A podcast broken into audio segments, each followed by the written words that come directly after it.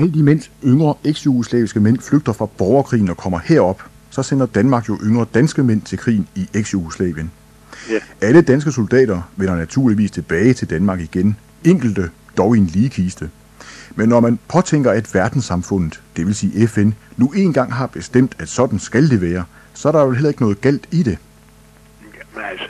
det, det med verdenssamfundet, det er jo det rene og skære plader. Altså, øh, det der sker er, at Clinton vil gerne genvælges. Og amerikanske præsidenter har nu engang lært helt tilbage til Trumans, i Eisenhowers tid, at genvalgte formerne i Amerika, når man optræder som sådan en Wild West cowboy rundt omkring i verden og viser den amerikanske magt og skyder vildt både til den ene og anden side. Uh, og derfor uh, så øh, bestemte man sig øh, til at gå til den side, som havde det bedste reklamebyrå i New York, og det var altså muhammedanerne, der havde det, øh, og de udsendte altså amerikanernes aftenkaffe øh, hver eneste aften, øh, disse øh, CNN og ABC-rapporter osv., om hvor forfærdeligt det var med disse serbere, der øh, generede dem. Og øh, derfor øh, så bestemte USA sig til at gå ind i krigen, men de skulle selvfølgelig ikke have, at det var nogle amerikanere, der kom hjem i ligposer eller blev skudt dernede. Og derfor måtte man bruge nogle satellitstater, og øh, dertil bruger man altså blandt andet Danmark, øh, fordi vi altså havde øh, en så føjelig udenrigsminister, der hed Ellemann Jensen. Det er jo hans skyld, øh, at vi er kommet ind i den suppedags. Øh, han var mappebærer for den tyske udenrigsminister Genscher i sin tid. Og øh, at øh, han håbede jo og håber stadig på at få en stor international post, som Venstres formand plejer at få, og derfor så øh, er øh, han faktisk mere end nogen anden den, der er skyld i, at vi øh, har øh, alle disse skrækkelige ting med øh, danske soldater, der bliver myrdet dernede i en krig, der overhovedet ikke kommer Danmark den mindste smule ved. Men det andet, det var jo, at vi har jo disse øh, multibilliardkoncerner, der hedder militæretablissementet,